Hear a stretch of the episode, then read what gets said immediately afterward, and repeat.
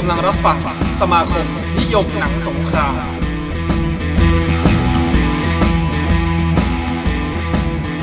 สวัสดีครับ ยินดีต้อนรับเข้าสู่รายการสมาคมนิยมหนังสงคราม รายการที่นิยมหนังสงคราม แต่ไม่นิยมความรุนแรงดำเนินรายการโดยผมครับแอดมินพักร่วมกับแอดมินเฟิร์นครับ มาพบกันอีกครั้งแล้วนะครับ ในช่องทางพอดแคสต์ทาง application Spotify Anchor Google Podcast Apple Podcast และแอปพลิเคชัน b ีเบอร์นะครับรวมไปถึง Facebook ครับ สมาคมนิยมหนังสงคราม ช่อง YouTube สมาคมนิยมหนังสงครามเช่นกันครับ และ Instagram We Love War Movie TH อันนี้เราไม่ได้เจอกันมาประมาณหนึ่งเดือนละ จากเทปที่แล้วนะครับแอดมินเฟิร์นใช่ไหมใช่ครับ ก็สถานการณ์โควิดก็ดีขึ้นเขาเรียกว่าคลายล็อกดีขึ้นคลายดีล็อกขึ้นบ้าง จากเทปที่แล้ว EP สิบสองนะครับ จากหนังสือสู่หนังสงครามก็ได้รับการตอบรับที่ค่อนข้างดีนะครับจริงเหรอมีมีคนมีคน inbox มาอ๋อมีแฟนๆ inbox มาเหมือนกันว่าเออชอบอะไรอย่างนี้ ตอนนี้ก็เป็นเลิกษ์งามยามดีที่แบบกลับมาอีกครั้งหนึ่งนะครับ ซึ่งเป็นตอนที่สองนะครับ ถือเป็นตอนสุดท้ายไหมเป็นตอนสุดท้ายไหมอาจจะมีสามหรือเปล่าเดี๋ยวเดี๋ยวดูดูกระแสก่อนนี่ ค่อยว่ากันนะเขาเรียกว่ามา sound check กันก่อนว่าชอบไหมถ้าชอบอยากให้พูดถึงหนังเรื่องไหน หรือว่าหนังสือสงครามเรื่องไหนก็ inbox มาได้นะครับ ทักทายกันมาได้ ในทุกๆช่องทางที่เราแจ้งไปเมื่อตอนเริ่มรายการนะครับ inbox มาอ่าทางเพจเออก็จะเร็วหน่อย ใช่ถ้ามาทางเพจเราก็จะเปิดอ่านกันนะครับอะวันนี้เราอยู่กันสองคนนะครับแอดมินลังจากเทปที่แล้วนะครับอ่าวันนี้ติดภารกิจนะครับไม่ว่างก็ มาพบกันสองคนสำหรับวันนี้ประเด็นแรกเรามา มาสองคนงั้นเราวันนี้เราหยิบยกกันมาง่าย ๆ แล้วกันนะสักสองเรื่องแล้วกันเนาะเริ่มเรื่องแรกที่แอดมินเฟิร์นกันแล้วกันนะอันนี้เป็นหนังที่สร้างมาจากหนังสือนะเป็นหนังสงครามที่สร้างจากหนังสือ วันนี้แอดมินครับเฟิร์นมีเรื่องราวอะไรมาพูดคุยกันบ้างครับ ก็เป็นหนังแบบอยู่ในดวงใจของใครหลายคนเพราะว่าเป็นหนังที่แบบสงครามสมัยใหม่อะคือต้องเรียกครับว่าแบบประทับใจที่สุด เออในในยุคนั้นน่ะเออคือแบบว่าถ้าพูดถึงหนังสงครามสมัยใหม่ต้องแบบนึกถึงเรื่องนี้เป็นเรื่องแรก มันก็เป็นหนังสงครามสมัยใหม่เรื่องเดียวที่ได้ฉายลงภาพยนตร์ตอนนั้นนะหลังๆมามันออกแผ่นอย่างเดียวไงมันไม่ได้ฉายลงคลาสสิกไหมคลาสสิกไหมเรื่องนี้เป็นขึ้นหิ้งขึ้นหิ้งคลาสสิกเรียกว่าขึ้นหิ้งเลยดีกว่านะใช่เออสงครามโลกที่สองก็ต้องถึง Saving ใช่ป่ะสงครามอ่าใหม่ก็ต้องถึงนึกถึงเรื่องนี้ คือ Black Hawk Down อ่า Black Hawk Down Down เป็นหนังของปี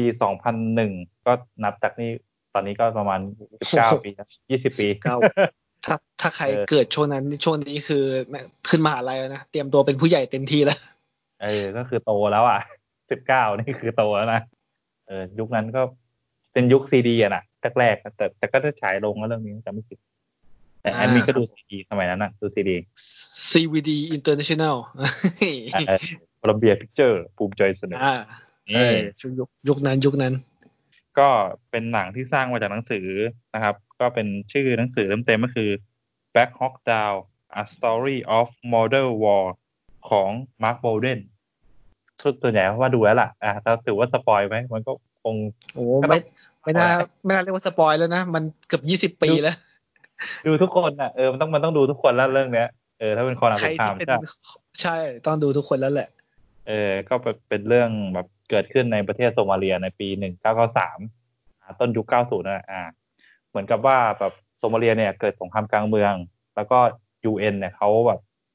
ส่งกองกำลังสหประชาติใช่ไหมล่ะหนึ่งในนั้นน่ะก็จะมีแบบพวกทหารของกองกำลังสหรัฐอยู่อยู่ในกรุงโมกาติชู ก็คือเมืองหลวงของโซมาเลียนี่แหละ อ่าอะคือเขาก็เข้าไปแทรกแซงประเทศอื่นอะคือไม่ได้อเมริกาแทรกแซงเดียวนะ คือสหประชาชาติเข้าไปแทรกแซง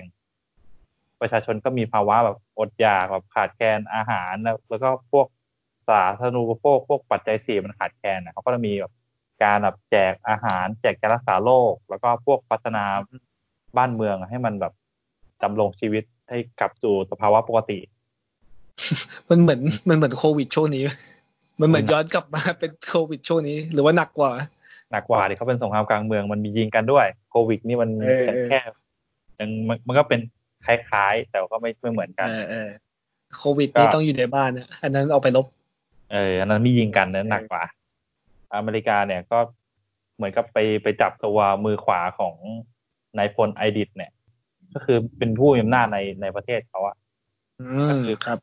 คือตัวปฏิบัติการเนี่ยเท้าความเป็นจริงก็คือไม่ได้มีอะไรเลยคือเขาวางแผนจะให้หน่วยรบพิเศษอะไปล้อมจับพวกบรรดาผู้นำของAidid แล้วก็พวกชาวเผ่า ต่างๆ ที่กำลังประชุมกันโมกาดิชูใช่ไหมอ่าในกรุงอ่าโมกาดิชูครับภารกิจเนี่ยมันเกิดขึ้นในเดือนตุลาปีหนึ่งเก้าเก้าสามตามแผนเนี่ยจะมีสามหน่วยที่เข้าไป จะมีเจ็ดสิบห้า Ranger แล้วก็มี Delta Force กองบินหนึ่งหกศูนย์เป็นเป็นหน่วยแบบสนับสนุนน่ะ ก็มีสามหน่วยหลักๆเลย ก็เหมือนกับว่า ตัวตัว Ranger เนี่ย ก็เป็นหน่วยคุ้มกันรอบนอก ส่วน Delta Force เนี่ยก็เป็น เข้าชาร์จเข้าไปจับตัวประกันด้วยอ่าประมาณบ่ายบ่ายสามมีการประชุมกันพวกมือขวา Aidid แล้วก็พวกผู้นำฝั่งเขาประชุมกันที่ตึกแห่งหนึ่ง แล้วก็พวกหน่วยปฏิบัติการพิเศษของอเมริกาเนี่ย นั่ง Black Hawk ไป อ่า นั่ง Black Hawk ไปที่นั้นก็คือเขาจะบินเขาไม่ได้บินตรงๆไงไม่ได้บินเข้าไปกลางเมืองมันจะรู้ไงเขาจะบินอ้อมอืมบินบินเทียบชายฝั่งไปเรื่อยๆแล้วพอถึงเวลาก็ตีโค้งกลับมา ที่ตัวโซนในเมือง เออ แล้วก็เข้าไปจับ คือเสมือนว่าตีโอบมันประมาณตีโอบเข้าไปไม่ใช่ใช่บุกเข้าไปแบบชงฉางนะอ่า ส่วนกองกำลังภาคพื้นดินก็มีพวก Ranger 75 Ranger เนี่ย ก็มีพวก Humvee วิ่งออกไป ก็คือทุกอย่างมันเริ่มที่สนามบินในเมืองนั่นแหละ ในกรุงโมกาดิชูนี่แหละไม่ได้ไกล เออก็อ่าข้างล่างอันนั้นคือภาคทางอากาศใช่ไหมข้างล่างส่วนข้างล่างก็เป็น Humvee ไปคุ้มกันเป็นขบวน Humvee คุ้มกัน รอบตึกพื้นที่เขาปิดพื้นที่ไป ง่ายๆก็คือเหมือนกับเป็นสี่เหลี่ยมอะข้างล่างก็มี Humvee ล้อมรอบ ข้างบนก็มี Black Hawk Black Hawk ก็ล้อมสี่มุมใช่ไหมส่วนอืมจะมีฮออีกประเภทคือ Little Bird Little Bird เนี่ยคือฮอเล็กๆอะเหมือนเหมือนแมงปอลักษณะครับรูปร่างคล้ายแมงปออะมีมีแบบตรงตรงตามชื่อเลย Little Bird นะนกตัวเล็กอ่า ก็จะนั่งได้ประมาณลำหนึ่งประมาณได้ประมาณสี่นาย คือข้างละสองอืมไม่ไม่ไม่รวมนับครับ ไม่รวมคนขับรวมนักบินนะสองคน ข้างละสองครับ ข้างครัละสอง นี้ดิส n นเบิร์ดเนี่ยจะเป็นพาหนะของ Delta Force Delta Force เนี่ยมีหน้าที่อย่างเดียวคือ เข้าชาร์จ เข้าชาร์จเข้าไปจับอืมอย่างที่เล่าไปข้างล่างฮัมวี่ข้างบนสี่มุมแบ็คฮอคดิส n นเบิร์ดเข้ากลาง เข้าไปชาร์จๆครับ มันก็รู้ล่วงอะ พูดตามตรงเลยคือแบบจับได้เรียบร้อยเอาลำเลียงลงฮัมบี้ใช่ไหมล่ะคนที่จับได้มาฮัมบี้อยู่ข้างล่าง เสร็จเป็นแล้วไปกำลังตามขอแผกำลังนอ่าเออก็ตามแผนเป๊ะ คือเขาประเมินได้ว่าในภารกิจเนี่ย คือจะใช้เวลาไม่เกินหนึ่งชั่วโมง ก็คือประมาณครึ่งชั่วโมงถึงหนึ่งชั่วโมง คือเป็นการสายฟ้าแลบใช่อะไรอย่างงี้รวดเร็วใช่รวดเร็วรุนแรงเด็ดขาดประมาณนี้เออเข้าไปจู่โจมอ่าประมาณนั้น ครับผม พอยิงนักกำลังขนาดก่อนกำลังกลับเนี่ย ตัว Black Hawk เนี่ย ถูกยิงด้วย RPG อืมพอ Black Hawk ถูกถูกยิงเนี่ยสถานการณ์มันเปลี่ยน เพราะว่าคือจากที่มันจะขับง่ายๆก็คือมันกำลังทุกคนกำลังสลายตัวแล้วอะ สลายตัวแล้วอะเออ Black Hawk แม่งโดนยิงโดนยิงหางเออครับโดนยิงหางตกก็คือเป็นลำแรกก็เป็นนามเรียกขานเขาจะเป็น Super Six One เป็นลำลำแรกที่โดนยิงตกอ่าหลังจากไม่ไม่กี่นาที ก็หลังจากนั้นอ่าไม่นานไม่อ่าแล้วไม่นานอะไม่ไม่ไม่เกินครึ่งชั่วโมงไอตัวลำที่สองอะ Black Hawk ก็โดนยิงตกเหมือนกัน เรียบก็ร้อยก็เป็น Super Six Four อ่า Super Six One Super Six Four เนี่ยตก คือ สถานการณ์เนี่ยจะเล่าถึงการเปลี่ยนแปลงว่าว่าโดนยิงแล้วเกิดผลยังไง พอโดนยิงปุ๊บสถานการณ์เปลี่ยนก็คือลำแรกตกเนี่ยเขาก็ต้องแบ่งกำลังทหารนะที่ล้อมพื้นที่นั้นนะเข้าไปช่วยลำแรกว่ามีใครรอดไหมมีครับมีใครชีวิตไหมไปปิดล้อมไปคุ้มกันอะไรอย่างนี้ พอแบ่งกำลังไปลำแรกเสร็จปุ๊บยังไม่ทันจะถึงตัวลำแรกเลยลำที่สองตกอืมก็ต้องแบ่งกำลังอีกอีกส่วนหนึ่งอะ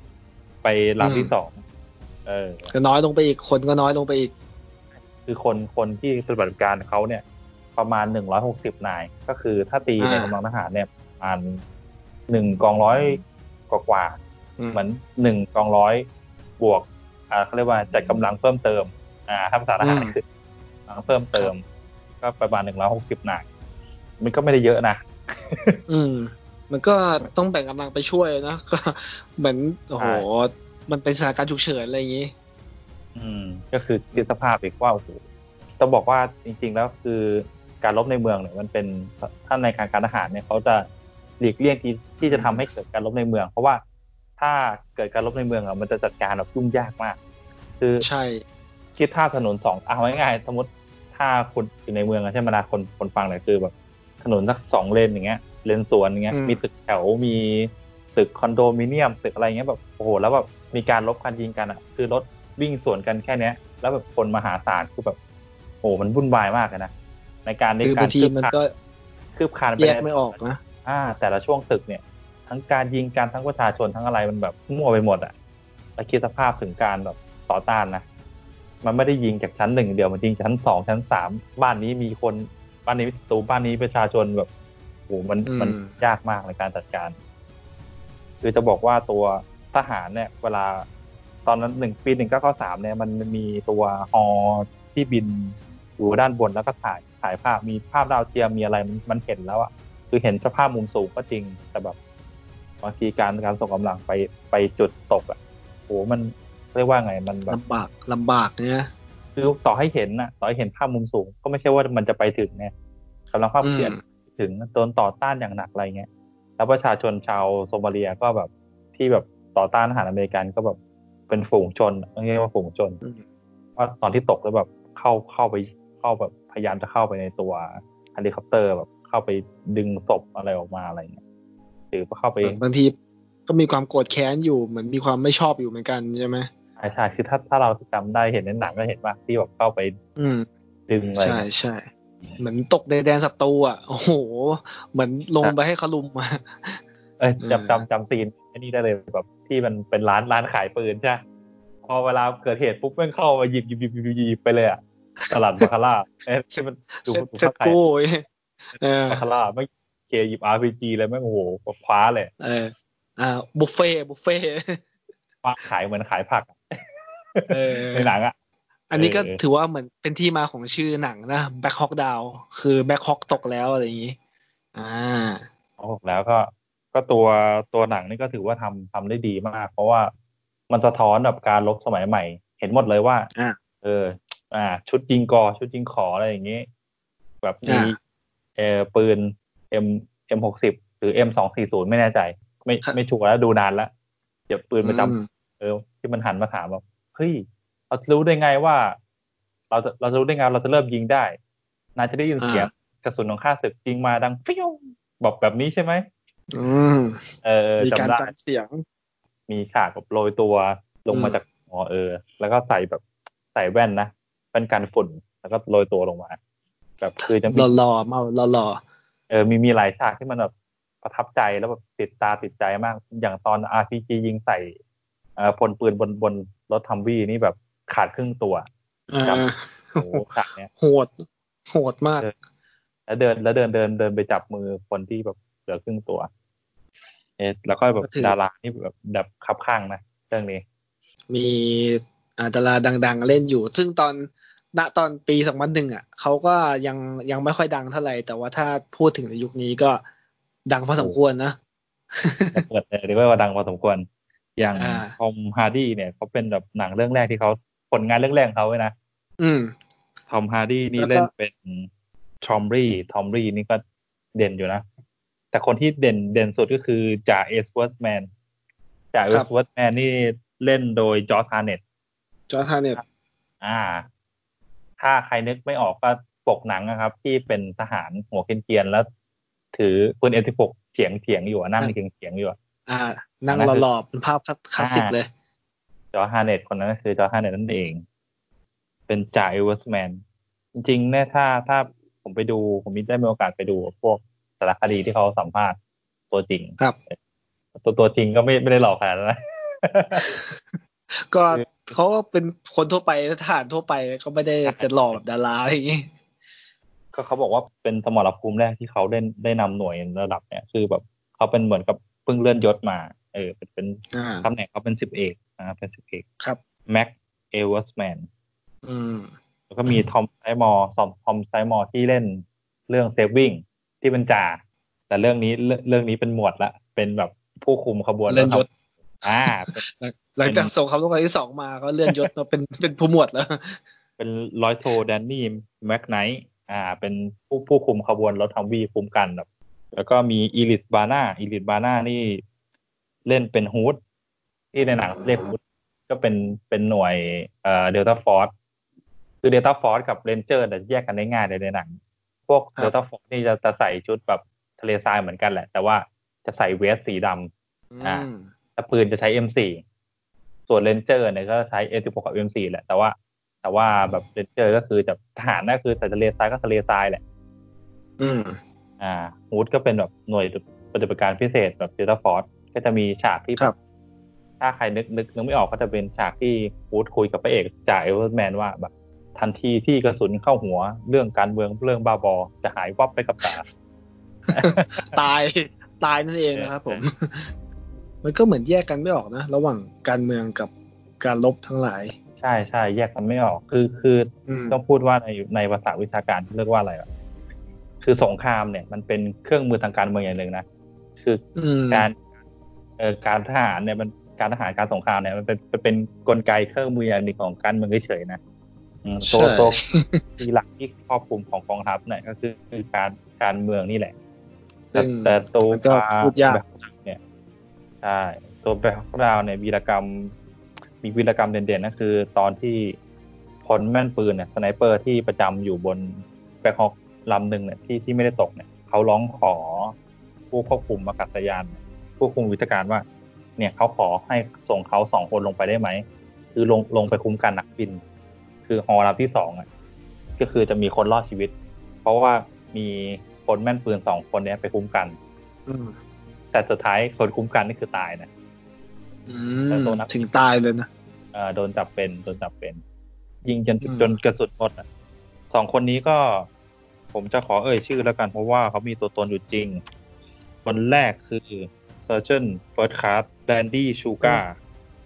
ส่วนคนที่สองคือ Master Sergeant Gary Gordon ก็คือ Master Surgeon แปลว่าจ่าสิบเอกอ่าอ่าแ a นดี้ชูการ์กับแกรี่กอนดอนเนี่ยสองคนเนี้ยได้ Medal of Honor ได้เหรียญกล้าหาญชั้นสูงสุด จากวีรกรรมที่เขาร้องไปคุ้มกันนักบิน Black Hawk ที่ตก ก็คือเป็นเสียเหรียญชีกล้าวิตหารใช่ไหมใช่คือเป็นเหรียญกล้าหาญชั้นสูงสุดอืมนับตั้งแต่สงครามหลังสงครามเวียดนามมาก็คือประมาณยุค70แต่อันนี้ก็ยุค90คือแบบยี่ ในรอบ 20 ปี ก็คือเป็นวีรกรรมที่เข้าขั้นได้ Medal of Honorอ่าเรียกว่าน่ายกย่องนะ ใช่ก็เป็นเรื่องเรื่องจริง สุดท้ายเนี่ยสรุปยุทธการเนี่ย ข้อผิดพลาดของเขาเรียกว่าถอดบทเรียนแล้วกันว่า ว่าทำไมมันถึงผิดพลาดบ้างบวกมาคร่าวๆเอาแบบคร่าวๆเลย อย่างอย่างแรกคือตัวอาวุธเนี่ยไอ RPG 7ที่ใช้ยิง Black Hawk เนี่ย คือก่อนหน้านี้มันอ่าเป็นอามันเป็นอาวุธราคาถูกเลยแล้วไม่มีใครเคยเอาไปใช้ยิงเฮลิคอปเตอร์เลยอืมแล้วเกิดกรณี Black Hawk Down นี่แหละไปยิงเข้าตรงแพนหางก็คือยิงยิงหางเขาไม่ได้ยิงจุดเขาอ่อนเลยอย่างงี้อ่าเออไปพัดไปพัดคือไปพัดประธานคือ ไอฮอที่ตัวไปพัดหมุนนะไม่ได้ยิงตรงนั้น ยิงหางไอตัวไปพัดหางก็เป็นเรียกว่าโรโรเตอร์หางอะพอยิงปุ๊บมันจะเสียการควบคุม เหมือนหางเสือเหมือนเรือเรือเรือมันก็วันนี้ก็บนเลยตอนเนี้ยตก ครับผมใช่ใช่เป็นอาวุธราคาถูกอีกอย่างหนึ่งก็คือการความประมาทการประเมินกำลังของศัตรูต่ำไปอะว่าเหมือนประเมินความสามารถประเมินกำลังต่ำเกินไปความสามารถของศัตรูต่ำไปคือ ไม่ได้คิดว่าการต่อต้านการต้านทานมันจะขนาดเนี้ยคือแบบโอ้อ่าประชาอ่าพลเมืองจริงๆประชาชนชาวโซมาเลียตายในเหตุการณ์นี้ประมาณร่วมพันคนเลยนะคือโดนมหรือการจับอาวุธสู้อะไรอย่างขนาดเนี้ยมันแบบเยอะนะพันคน ครับถ้าใช่ใช่อเมริกานี่ทหารอเมริกาตายเพียงแค่สิบสิบเก้านายนะรวมรวมทุกคนเลยสิบเก้านายทุกหน่วย อืม ก็อีกส่วนหนึ่งก็คือการแบบการแบบเอาเอาของไปไม่ครบ เออ คือคือหน่วยไอ Ranger พวกเนี้ย มันมันจัดว่าเป็นหน่วยรบพิเศษ มันจะมีพวกเอ่อ night vision นั่นคือกล้องมองกลางคืนหรือว่าครับเสื้อเกราะอะไรแจกประจำตัวอยู่แล้ว แต่ที่มีฐานนะไม่ได้เอาไป เพราะว่าคิดว่าเป็นภารกิจที่มันแบบกลางวันเอออาจจะไม่ได้ใช้ เอาไปหนักเปล่าๆแล้วก็มีการถอดตัวแผ่นเกราะออกนั่นคือตัวเวสเนี่ยอืมคือเสื้อเสื้อที่เสื้อเสื้อ vest ที่ใส่ mag เนี่ย อ่า อ่าอ่ามันไม่ได้การกระสุนนะคือมันจะมีแผ่นแผ่นเกราะใส่อยู่ข้างใน ถ้าถอดไอ้แผ่นเหล็กตรงเนี้ยออกไปอะก็คือ ก็คือใส่แม็กเฉยๆเออถ้าถ้าถ้าใส่แผ่นถ้าใส่แผ่นเหล็กตรงเนี้ยเข้าไปก็คือการกระสุนเพื่อให้น้ำหนักมันเบาใส่เป็นเสื้อธรรมดาเสื้อธรรมดาไปไม่ได้มีอะไรกันป้องกันเลยใช่อารมณ์เหมือนเสื้อกั๊กอะเออ มันนั่นแหละประมาทอะประมาทอะอย่างเงี้ยโคตรประมาทเลยก็เออก็ใครคิดใช่ไหมล่ะครับคิดว่าเออมันแค่แบบครึ่งชั่วโมงจบมันก็นะอย่างกล้องมองกลางคืนนะเฮ้ยมันประมาณปฏิบัติการบ่ายสามเนี่ยคงไม่อยู่ถึงกลางคืนครึ่งชั่วโมงชั่วโมงนึงก็ได้กลับฐานแล้วเงี้ยครัก็บไม่ได้เอาไปกัน แล้วบางคนนี่หนักกว่านั้นก็คือกระติกน้ำไม่ได้เติมด้วยซ้ำคือคิดว่าไปคนเดียวกลับ เกมครับผม เออ มันเป็นการประเมินอะไรพลาด ใช่ใช่นี่ก็เป็นเป็นบทเรียน แล้วก็แท็กติกอย่างหนึงก็คือการแบบว่าการสู้รบในเมืองก็เป็นแบบเป็นเคสกรณีศึกษาของกองกำลังทหารทั่วโลกเลยนะว่าต้องบรรจุกับการรบในเมืองเข้ามาแบบฝึกสอนอืมคือก่อนหน้านั้นมันก็ไม่ไม่ได้มีเหตุการณ์การรบในเมืองมันแบบชัดอะมันก็มีบ้างในสงครามเวียดนามมีที่อื่นบ้างแต่มันไม่ไม่ได้แบบเคยสำหรับสงครามสมัยใหม่ การรบในเมืองมันยังยังน้อยอะนี่ก็กลายเป็นเคสกรณีศึกษาเลย อืมอืมจะมีมันจะเป็นการแบบเรียกว่ายิงไปเคลื่อนที่ไปวิ่งไปยิงไปเออเคลื่อนที่ไปด้วยอืมถ้ามองเป้าหมายแบบระดับสูงกลางต่ำอะก็คือตึกใช่ไหมล่ะสามชั้นตึกมันจะไม่เห็นแก้นระนาบอะอืมแต่ก็ต้องเคลื่อนที่ด้วยยิงไปเปด้วลี่ยยนเปลี่ยนสไตล์การลบออกไปจากการที่เหมือนไปลบตามภูมิประเทศในป่าในเขา อันนี้ก็ต้องเปลี่ยนว่าต้องมองให้แบบมีมิติมากขึ้นนะ ในมุมสูงมุมลึกอะไรอย่างนี้ ใช่ก็คือเป็นเป็นเป็นการพัฒนาทางยุทธวิธีไปด้วย อืม ถือว่าได้ได้บทเรียนไปแบบเต็มเต็มๆนะสำหรับกองทัพของอเมริกาว่าหลักๆ คือห้ามประมาทห้ามประมาทเด็ดขาดไม่ว่าจะออกไปภารกิจง่ายยากยังไง ก็คือ อุปกรณ์ต้องพร้อม มันเอาไปปรับใช้ได้กับทุกเรื่องอะนะไม่ว่าจะเป็นเรื่องลบเรื่องอะไรก็ตามอะอ่าในการทำงานในการเรียนอะไรเงี้ยก็ห้ามประมาทเด็ดขาด ต้องเตรียมตัวให้ดีที่สุด เท่าที่เราจะทำได้เออใช่ไปทำงานหรือว่าอ่าอย่างเช่นง่าย ๆ เลย อย่างเช่นแบบพวกเรือนำเที่ยวเงี้ยคือเราจะเห็นว่ามีเสื้อชูชีพ ก็ใช่เห็นได้ประมาณเกือบเกือบเก้าสิบเปอร์เซ็นต์อะก็จะไม่ใส่กัน หรือว่าอ่าบางทีก็แขวนเอาไว้ อ่า ก็เป็นบทเรียนนะว่า ก็ต้องเตรียมให้พร้อมนะอุปกรณ์ต่างๆนะครับ ลงลงลงลงเรือก็เหลียวๆดูนิดนึงว่ามันอยู่ตรงไหน เออเผื่อได้ใช้ถ้า ใช่ ถ้าเกิดเห็นไอ้ยมันมีเสื้อตัวนี้ก็ไปนั่งใกล้ๆหน่อยก็ได้ ถ้าเกิดเหตุอะไรมาก็จะได้ใส่ได้ทันนะครับเออแต่ว่าเรื่องอ่าชูชีพกับเรือนี่ที่ผมผมยกเคสเรื่องเรือเรือเรือล่มที่เกาหลีอะก็คือคนที่ตายอ่าอ่าเขาใส่ชูชีพนะใส่ไม่ใช่ว่าใช่ไม่คือใช่ใช่คือผมเคยได้ยินมาว่าที่เคยเคยได้ยินมานะเขาว่าถ้ามีเสื้อชูชีพอะบอกว่า อย่าเพิ่งใส่เต็มตัว เขาบอกว่าถ้าเป็นไปได้ให้ถือไว้ก่อน แล้วถ้าเกิดสมมุติพอมันเกิดเหตุการณ์อะไรบางอย่าง เนี่ย ให้กระโดดออกมาห่างจากเรือให้มากที่สุด แล้วก็เรือดูดเกาะชูชีพไว้ ใช่เพราะว่าไม่อย่างนั้นเรือจะดูด แล้วถ้าเกิดคุณใส่ชูชีพอยู่อะ มันจะทำให้คุณตัวลอยแล้วไปติดกับอ่าหลังคาเรือ ใช่จริงๆแล้วต้องยกตัวอย่างเรื่องดังเคิร์กดังเคิร์กนี่นี่อ่าเจ็ดเคสการหนีจากเรือล่มได้ดีมาก คือใช่ใช่ว่ายว่ายออกก่อน เออ มีชูชีพไว้ดีใช่ว่ายออกไปไกลเรือก่อน อ่า อ่าเห็นไหมดิวดูหนังเป็นประโยชน์ ใช่ใช่นะสุดยอด เกิดความรู้ที่เราก็พอจะมีบ้างนะก็มาแชร์ประสบการณ์กันเอ่อแถมแถมนิดนึงจริงก็อะใกล้จะหมดละของอ่าแบ็คดาวก็ครับจะผมมีตอนที่ท้ายก็จะมีอ่าขบวนรถหุ้มเกาะมารับมารับทหารที่ทหารอเมริกาที่ตกค้างอยู่อย่างเงี้ยเออในหนังก็มีอยู่ ก็จะเป็นทหาร มาเลเซียกับทหารปากีสถานเออ๋ออมาเลยด้วยอ่าแล้วทีนี้แบบ จริงๆก็นอกจากทหารมามาเลกับทหารปากีสถานแล้วก็จะมีกองพลภูเขาที่สิบอ่าก็คือสิบ Mountain Division อ่าก็เป็นกองพลรบพิเศษอีกอันหนึ่งเอ้ยเออกองพลรบพิเศษอีกอันหนึ่งก็คือเข้ามาเข้ามารับทหารอเมริกันที่ที่ติดตกค้างอยู่ในเมืองอะไรเงี้ยครับเออทีนี้รถไม่พอเว้ยแล้วทหารมันต้องวิ่งตาม มันต้องให้คนเจ็บ คนแบบเสียชีวิตขึ้นไปก่อนใช่ไหมแล้วสุดท้ายรถเต็มรถเต็มครับแล้วทหารที่เหลือต้อง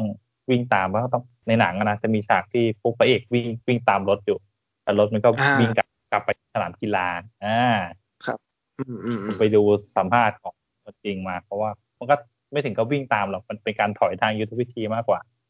เขาอืมเขาเรียกกันขนาดการถอยครั้งนั้นว่าเป็น Mogadishu Mile ก็คือเป็นการถอยประมาณหนึ่งหนึ่งไมล์นั่นแหละ แต่ว่า เป็นการค่อยๆถอยมา ก็ก็ไม่ได้ไม่ได้มีเฉพาะหน่วย Ranger หรือ Delta Force ที่วิ่งตามก็จะมีในหน่วยทหารกองพลภูเขาที่สิบนั่นด้วย แล้วอืมส่วนทหารปากีสถานกับมาเลเซียเนี่ย ตัวหนังจะไม่โฟกัสเท่าไหร่ ครับ เออ ก็มีแบบประชาชนในประเทศนั้น ก้นด่าแฟนหนังแฟนหนังก้นด่าว่าเฮ้ยเนี่ยทำไมทหารเราไม่ค่อยมีบทบาทเลยทำไมมีแต่ทหารอเมริกาเออเออเออก็ก็หนังแต่ก็หนังอเมริกาเขาเออก็ก็ก็ตามนั้นแหละคือว่า บทมันจะไม่เด่น มีก็มีนะมีนะ แต่ไม่เด่นนะใช่ใช่เออเอสุอดท้ายแล้วเนี่ยขอสรุปตัวเคสเหตุการณ์ก็คือ หลังจากที่เอ่อแบ็คดาวตกไปสองลำนั่นก็คือ ตัวนักบินเนี่ยไมค์ไมเคิลดูแรนท์เนี่ย ที่ถูกจับเป็นนะนะที่เขาไม่ตายที่รอดชีวิตจากที่ sniper ลงไปคุ้มกันแล้ว sniper ตายไมเคิลดูแรนท์เนี่ย ถูกจับไว้โดยฝ่ายไอดิดเนี่ย ถูกปล่อยตัวหลังจากนั้นประมาณสิบเอ็ดวัน อืม อืม ก็บิลบิลคลินตันเนี่ยเขาก็สั่งถอนทหารกองร้อยทหารอเมริกาในโมกาดิชูเนี่ยโซมาเลียทั้งหมดออกเลย เพราะว่าครับมันมีวิดีโอที่แบบถ่ายมาเป็นตอนที่แบบฝูงชนเข้าไปเอาศพทหารอเมริกันแบบถอดเสื้อแล้วก็ลากไปกับพื้นอะไรเงี้ยในตามถนนอืมอะไรเงี้ยภาพที่อุจาดอืมแล้วแบบว่าทำลายแบบว่าทำลายความรู้สึกประชาชนชาวอเมริกันมากว่าเออ เราเข้าไปในนาม UN แล้วทำไมเราโดนอย่างนี้อะไรอย่างเงี้ยอะไรอย่างเงี้ยมันโหดร้ายทารุณเนี่ยอืมจริงแล้วตัวตัวเคสทางทหารเนี่ยเขาก็เหมือนกับตัวสำคัญก็คือว่ามันไม่มีส่วนสนับสนุน คือกำลังรบที่เข้าไปอะ ตาม tactic อะมันถูกแล้วล่ะ แต่ว่ามันไม่ full option นะคือ ไม่มีส่วนคุ้มกันทางอากาศ ปกติเนี่ยอืมมันจะมีเครื่องบิน AC หนึ่งร้อยสามสิบก็คือเครื่องบินติดอาวุธอะ เป็นเครื่องบิน430 นี่แหละ แต่ว่าติดครับปืนกล ติดปืนใหญ่ เพื่อสนับสนุนอืมกองกำลังภาคพื้นดิน ตอนเข้าสภาเนี่ย ที่ว่าจะส่งกำลังไปโซมาเลียเนี่ยในรัฐสภาเขาโหวตไม่ให้เอาไอ้เครื่องเนี้ยไปคุมการทางอากาศตัดไปแล้ว แล้วก็อีกส่วนหนึ่งก็คือว่าไม่มีรถหุ้มเกาะ เขาไม่ส่งรถหุ้มเกาะไป มันก็มีครับแต่แต่รถทางวิ่งเพียวๆอะเออ ก็ไม่มีรถหุ้มอืมเกาะคุ้มกัน สุดท้ายเห็นไหมก็ต้องเอารถหุ้มเกาะของประเทศอื่นอะมาช่วย อืมเพ ราะว่ามันไม่ได้ฟูลฟูลออปชันมันก็เลยแบบทำตามยุทธวิธีได้ไม่ เรียกว่ามันเป็นข้อจำกัดสุดท้ายก็เลยเกิดเกิดผลร้ายทำให้เหตุการณ์ออกมาแบบนี้ อ่า เรียกว่าน้ำพึ่งหยดเดียว กลายเป็นว่าลามลุกลามใหญ่โตเลยเขาเรียกว่าไงมันก็เลยกลายเป็นแบบเคสตาร์ตี้ไปเลย หลักๆคือเรื่องของความประมาทในการวางแผนนะ ทุกอย่างต้องใช่วางแผนให้ดี บางทีอะเขามีแผนแล้ว คือวางแผนดีไม่พอคนใช้แผนเนี่ย ต้องมีวินัยในการใช้ด้วย ทุกอย่างก็เออก็คือขึ้นกับวินัยนะว่าจะทำยังไงให้แบบว่า เอาไปให้พร้อมที่สุดก็รู้แหละว่า เอาไปบางทีมันก็สร้างอุปสรรคในการแบบเดินทางในการวิ่งในการหอบไปแต่ว่าบางทีถ้าเราไม่เอาไปกันไว้ก็ดีกว่าแก้เนาะคือไม่ประมาทไม่ประมาทเออเตรียมเตรียมใช่เตรียมใช่พร้อมเพื่อทุกอย่างที่เราจะเจอใช่ ส่วนส่วนหนังเนี่ยที่แบบว่าครับนักแสดงทุกคนเนี่ยเขาเขาเรียกว่าเล่นได้สมบทบาททหารนะนะดูมันก็ดูไม่ออกอะนะว่าเป็นเป็นนักแสดงอะ ดูมันอินมากเลยนะพวกสเกลฮอลลีวูดที่เขาต้องแบบเหมือนมีการเทรน มีการเข้าบางทีมีการเข้าไปอยู่ในค่ายจริง ๆ ด้วยนะแบบหนังนี่คืออะไรระดับคือระดับได้นี้เกียรตินะมาว่าเขาไปเข้าค่ายฝึกมาหนึ่งสัปดาห์อืมในค่ายของใช่เรนเจอร์ที่ฟอร์ดเบนนิงเออแล้วก็ไปฝึกของไปคุกของแท้ ใช่ใช่คือใช่หน่วยที่เขาไปเล่นในหนังนั่นแหละสองสัปดาห์สำหรับศูนย์ฝึกรบพิเศษที่หนึ่งฟอร์ดเบรกก็คืออีกที่หนึ่งสามสัปดาห์หนึ่งสัปดาห์เรนเจอร์อีกสองสัปดาห์ที่ที่ศูนย์ฝึกรบพิเศษที่หนึ่งเหมือนไปเข้าค่ายนะเออเหมือนเข้าค่ายแล้ว แล้วทอมใช่ใช่ทอมไซมอร์เป็นนักแสดง พูดประมาณว่าแบบ ถ้าคุณคุณจบหลักสูตรที่การฝึกอันนี้มาแล้ว คุณคุณจะรู้สึกเหมือนว่า คุณมีเพื่อนสองร้อยนายที่สามารถตายแทนกันได้ แต่เขาพูดในปลูกฝังนะในเกณฑ์นักแสดงนะเออแบบในการรักเพื่อนอ่าคนที่เป็นทหารรบพิเศษเรนเจอร์ตัวจริงที่เขาร่วมเหตุการณ์นั้นน่ะเขาก็พูดกับพวกบรรดานักแสดงว่าแบบ ขอบคุณสำหรับการที่ที่ทุกคนออกมาฝึกหนัก เออมายอมฝึกหนักเพื่อแบบเป็น hard work ของคุณอะ คุณไม่ใช่ทหารแล้วคุณต้องมาฝึกขนาดเนี้ยแบบว่าอืมก็อยากให้คุณได้เล่าเรื่องเล่าขานตำนานของคนที่ตายไปอะเออเป็นเป็นการแบบยกย่องสดุดีเขาอะ ลงทุนนะเป็นเป็นการลงทุนที่แบบ คือนักแสดงฮอลลีวูดอะคือส่วนใหญ่อะถ้าเป็นสเกลระดับเนี้ยคือเขาจะแบบคือทุ่มทุนอะ ตอนนี้นี่คิดถึงนะหนังสงครามไทยที่ตอนแรกนะเตรียมเตรียมแผนจะสร้างนี่ไงเราจะทำขนาดนี้หรือเปล่าวะเออ มีแผนว่าจะสร้างแล้วก็อะไรถูกล้มเลิกไปเงี้ยเหรอแหมโถถูกไหมฉายมีโควิด มีโควิดนี่ไงคงคงคงจะอ่าเลื่อนอีกกันแหละ หรืออาจจะยกเลิกก็ได้ตั้งแต่เขาแหละอ่าใช่อ่าค่อยว่ากันนะ แต่แบบหนังพวกเนี้ยคือเขานักแสดงเขายอมทุ่มเทนะบางทีอะอ่ามันอยู่ในสัญญาด้วยนะ นักแสดงที่จะเข้ามาเล่นอย่างเงี้ย มีสัญญาว่าคุณเซ็นปุ๊บคุณต้องเข้าไปฝึกในค่ายสามสัปดาห์ อ่า ก็คือมันเป็นสัญญาที่ต้องไม่รู้อะยังไงคุณก็ต้องเข้าไปฝึกอ่า นักแสดงก็คือได้เงินด้วย แล้วก็ได้ไปฝึกให้มันสมบทบาทด้วย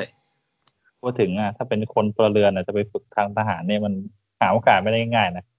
เพราะยังไงกำรนักแสดงเขาต้องอ่านเขาต้องอ่านบทมาแล้วแหละว่าบทเขาต้องรับบทเป็นแบบไหน แล้วก็เข้าไปก็คือเขาต้องทุ่มเทเต็มที่อะในการรับบทเป็นคนคนนั้นยิ่งเป็นคนที่แบบมีตัวตนในประวัติศาสตร์จริงๆเนี้ยเขาแสดงพลาดไม่ได้ แต่จริงๆแล้วพูดถึงอาวุธนะยุคสมัยนั้น คือปีหนึ่งเก้าเก้าสามนี่ มันเป็นอะไรที่สุดยอดมากอะนะ คือโดยโดยส่วนตัวที่เคยเคยนั่งมาฮัมวีแบบโหมเป็นรถที่สมรรถนะดีมาก นี่ไม่เคยนั่งไปคอกไงลุยลุยโอ้ถ้าได้ทำไมคอกนี่ก็สุดยอดแล้วต้องย้ายกรมใช่ใช่ใช่อ่า แล้วอันนี้มันเป็นหนังที่สร้างจากหนังสือใช่ไหมไอ้แบ็คฮอกดาวเนี่ย อันนี้ครับที่บอกผมไม่ไปแน่ใจว่าถ้าขายเป็นรูปเล่มตามร้านหนังสือจะมีไหมเนาะแต่ว่าที่ผมเคยไปเปิด มันจะเป็นแอปพลิเคชันในมือโทรศัพท์มือถือของห้องสมุด กรมยุทธศึกษาทหารบก ไปสมัครสมาชิก เป็นเป็นสมาชิกห้องสมุดเนาะแต่ว่าที่ผมเปิดในมือถือเนี่ย มันก็มีเป็นอีบุ๊กชื่อเนี่ยแบ็คฮอกดาวเลย เป็นภาษาไทยนะครับ แต่ว่าเปิดในมือถือ ผมลองเปิดแล้วอะมันมันมันอ่านไม่ค่อยถนัด ผมก็เลยเปิดในคอม ซึ่งในคอมก็เปิดได้นะครับ เข้าเว็บของห้องสมุดกรมยุทธศึกษาทหารบกอ่าแล้วก็ไป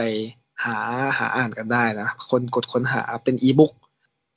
น่าจะประมาณประมาณร้อยร้อยกว่าหน้าได้ ถ้าจำไม่ผิดนะ ก็ลองไปหาอ่านกันได้นะครับ แต่ถ้าเป็นรูปเล่มเนี่ย ผมไม่แน่ใจว่าไม่มีมีขายอยู่ไหมมีไหมไม่มี ไม่แน่ใจบอกให้เลยว่าหนังสือพวกนี้มันจะเป็นหนังสือแบบแจกเข้าห้องสมุดมามันก็อาจจะมีบางที่แหละแต่ห้องสมุดของพวกกรมทหารนะมี ใช่ใช่ผมไม่แน่ใจว่าที่กรมอื่นมีไหมนะแต่ว่ากรมยุทธศึกษาทหารบกเนี่ยมี แต่ถ้าเป็นทหารเรืออะไรอย่างนี้ผมไม่แน่ใจว่ามีหรือเปล่ามัน ต้องแจกหมดมีไหมเพราะเวลาทำทำส่วนกลางไปแล้วปุ๊บมันต้องแจกหมด อืม ก็ลองไปค้นหากันได้นะครับ ว่า ถ้ามีให้บุ๊กให้ดาวน์โหลดอีอีบุ๊กไหมอ่าอีบุ๊กดีกว่า อย่าอย่าไปเลยอ่าไปมันยุ่งยาก ใช่ เปิดหาในในเน็ตได้นะครับ และนี่ก็คือเป็นภาพยนตร์เรื่องแรกที่เราหยิบยกพูดถึงกันนะครับสำหรับเรื่อง Black Hawk Down ยุทธการฝ่ารหัสทมิฬของอ่าแอดมินเฟิร์นวันนี้นะ ก็ถือได้ว่าเป็นเหมือนหนังคลาสสิกนะที่คนคอหนังสงครามต้องเคยผ่านหูผ่านตากันมาบ้างแหละ ต้องเคยดูกันมาบ้าง เพราะว่าเป็นแบบหนังที่อยู่ในช่วงยุคกึ่งเก่ากึ่งใหม่ก็ว่าได้ เออกลางเก่ากลางใหม่ ใช่ใช่ใช่มาถึงเรื่องของผมบ้างสำหรับเรื่องนี้มันจะว่าเป็นหนังสงคราม เป็นหนังสงครามก็ไม่เชิงนะ มันเหมือนเป็นหนังที่แบบออกแนวเขาเรียกว่าแนวเสียดสีการเมือง แนวเสียดสีอ่าสังคมนิดๆ เป็นภาพยนตร์ที่สร้างมาจากหนังสือในแบบฉบับของเยอรมัน พอพูดถึงเยอรมัน ผมว่าหลาย ๆ คนก็น่าจะพอจะเดาได้แล้วว่ามันจะเป็นเรื่องเกี่ยวกับอะไร อันนี้มันเป็นหนังที่สร้างมาจากหนังสือในชื่อภาษาเยอรมันว่า e r is Reader da หรือว่าถ้าเกิดเป็นภาษาอังกฤษเนี่ยมันจะชื่อว่า Look Who's Back หรือว่าเรื่องกลับมาแล้วครับในเวอร์ชันภาพยนตร์สำหรับในเวอร์ชันภาพยนตร์เนี่ยเป็นหนังที่ฉายในปี 2015 นะครับ ซึ่งกำกับโดย David Wnendt แต่หลายคนอาจจะไม่คุ้นชื่อนะ เพราะว่าเขาเป็นผู้กำกับชาวเยอรมันที่เขาคงดังในเยอรมันแหละ แต่ว่าในระดับสากลหรือว่าฮอลลีวูดก็อาจจะไม่ค่อยคุ้นหูกันนักเนาะซึ่งเขาไม่ mass สร้างมา อ่าใช่ไม่ค่อย mass เท่าไหร่ ซึ่งเขาได้ สร้างจะมาจากหนังสือในชื่อเดียวกันนะครับ ก็คือ Er ist wieder da หรือว่ากลับมาแล้วครับ ซึ่งหนังสือเนี่ยเขาตีพิมพ์ในปี 2012 นะครับ ซึ่งผู้แต่งเนี่ยก็คือ Timur Vermes เป็นนักเขียนชาวเยอรมันนะครับ แล้วก็ทาง Legend Book ก็ได้นำมาตีพิมพ์นะครับ แล้วก็แปลโดยคุณฉัตรนคร องคสิงห์ชื่อจะคุ้นหูสำหรับนักอ่านคอสงคราม ใช่ในบ้านเราคุณฉัตรนคร ใช่ในบ้านเราอาจจะคุ้นหู คุ้นคุ้นตากันผ่านตากันมาบ้างอะนะ มันจะเป็นหนังที่เกี่ยวกับการพูดถึงว่าถ้าสมมุติฮิตเลอร์ กลับมาอยู่ในยุคอนาคต งงไหม กลับมาแต่ว่ามาอยู่ในอนาคตจากตั้งแต่ประมาณเรียกว่ากลับกลับมาอยู่ในยุคปัจจุบันอ่าเออ ใช่มาอยู่ในยุคปัจจุบันก็คือในโลกยุคปัจจุบันของเรา ซึ่งเขามาจากในยุคอดีต ตั้งแต่ประมาณปีช่วงสงสงครามโลก ถ้าฮิตเลอร์กลับมาอยู่ในยุคปัจจุบันมันจะเกิดอะไรขึ้นบ้าง อันนี้มันเป็นเหมือนคำถามที่คนเขียนนะ ก็ยิงมาถามกับคนอ่าน แล้วก็ภูมิกับก็ได้นำมาดัดแปลงเป็นภาพยนตร์มาให้เราดูนะครับ ซึ่งหนังเนี่ยมันก็เหมือนแบบเป็นแนวแนวแบบเสียสีสังคมอะว่าสังคมในยุคปัจจุบันกับในยุคสมัยสงครามโลกเนี่ย มันมีความแตกต่างกันมากมากน้อยขนาดไหน คนเรา ในแนวความคิดของคนในยุคปัจจุบันกับยุคอดีตเนี่ย มันมีอะไรที่เรียนรู้ เราเรียนรู้อะไรจากอดีตมาบ้าง หรือว่าบางทีแล้วเราไม่ได้เรียนรู้อะไรเลย อ่า อันนี้มันก็เป็นคำถามที่น่าสนใจนะ ซึ่งในตอนแรกเนี่ยที่ที่ผมได้ดูหนังนะ เหมือนแบบประเด็นแรกที่เราอยากรู้เลยก็คือแบบฮิตเลอร์อะเขากลับมาได้ยังไง เขาข้ามมาจนถึงในยุคปัจจุบันได้ยังไง เขาจะกลับได้ไหม อันนี้มันเป็นคำถามแรกๆเลยที่ผมดูแล้วผมอยากรู้มาก แต่ว่าพอเหมือนแบบดูใช่ เป็นคำถามเบสิกคือ เหมือนเขาหยอดมาอยู่ดีโผล่มาเฉยเลยเอ้ามาได้ยังไง แต่พอเหมือนแบบพอดูไปเรื่อยอะดูไปเรื่อยดูไปเรื่อยสักประมาณครึ่งชั่วโมงสี่สิบนาทีเนี่ยเหมือนไอ้คำถามนั้นมันเริ่มหายไปแล้ว มันไม่ได้อยากรู้แล้วว่าฮิตเลอร์เขามาได้ยังไง แต่เราอยากรู้กับเนื้อเรื่องอะอยากรู้สิ่งที่พุ่มกับเขาจะสื่อว่า เหมือนเขาค่อยๆ สอดแทรกแบบการเสียดสีสังคม ประเด็นการเมือง ประเด็นการเหยียดเชื้อชาติ การเหยียดสีผิว ในยุคปัจจุบันเนี่ยเออว่ามันก็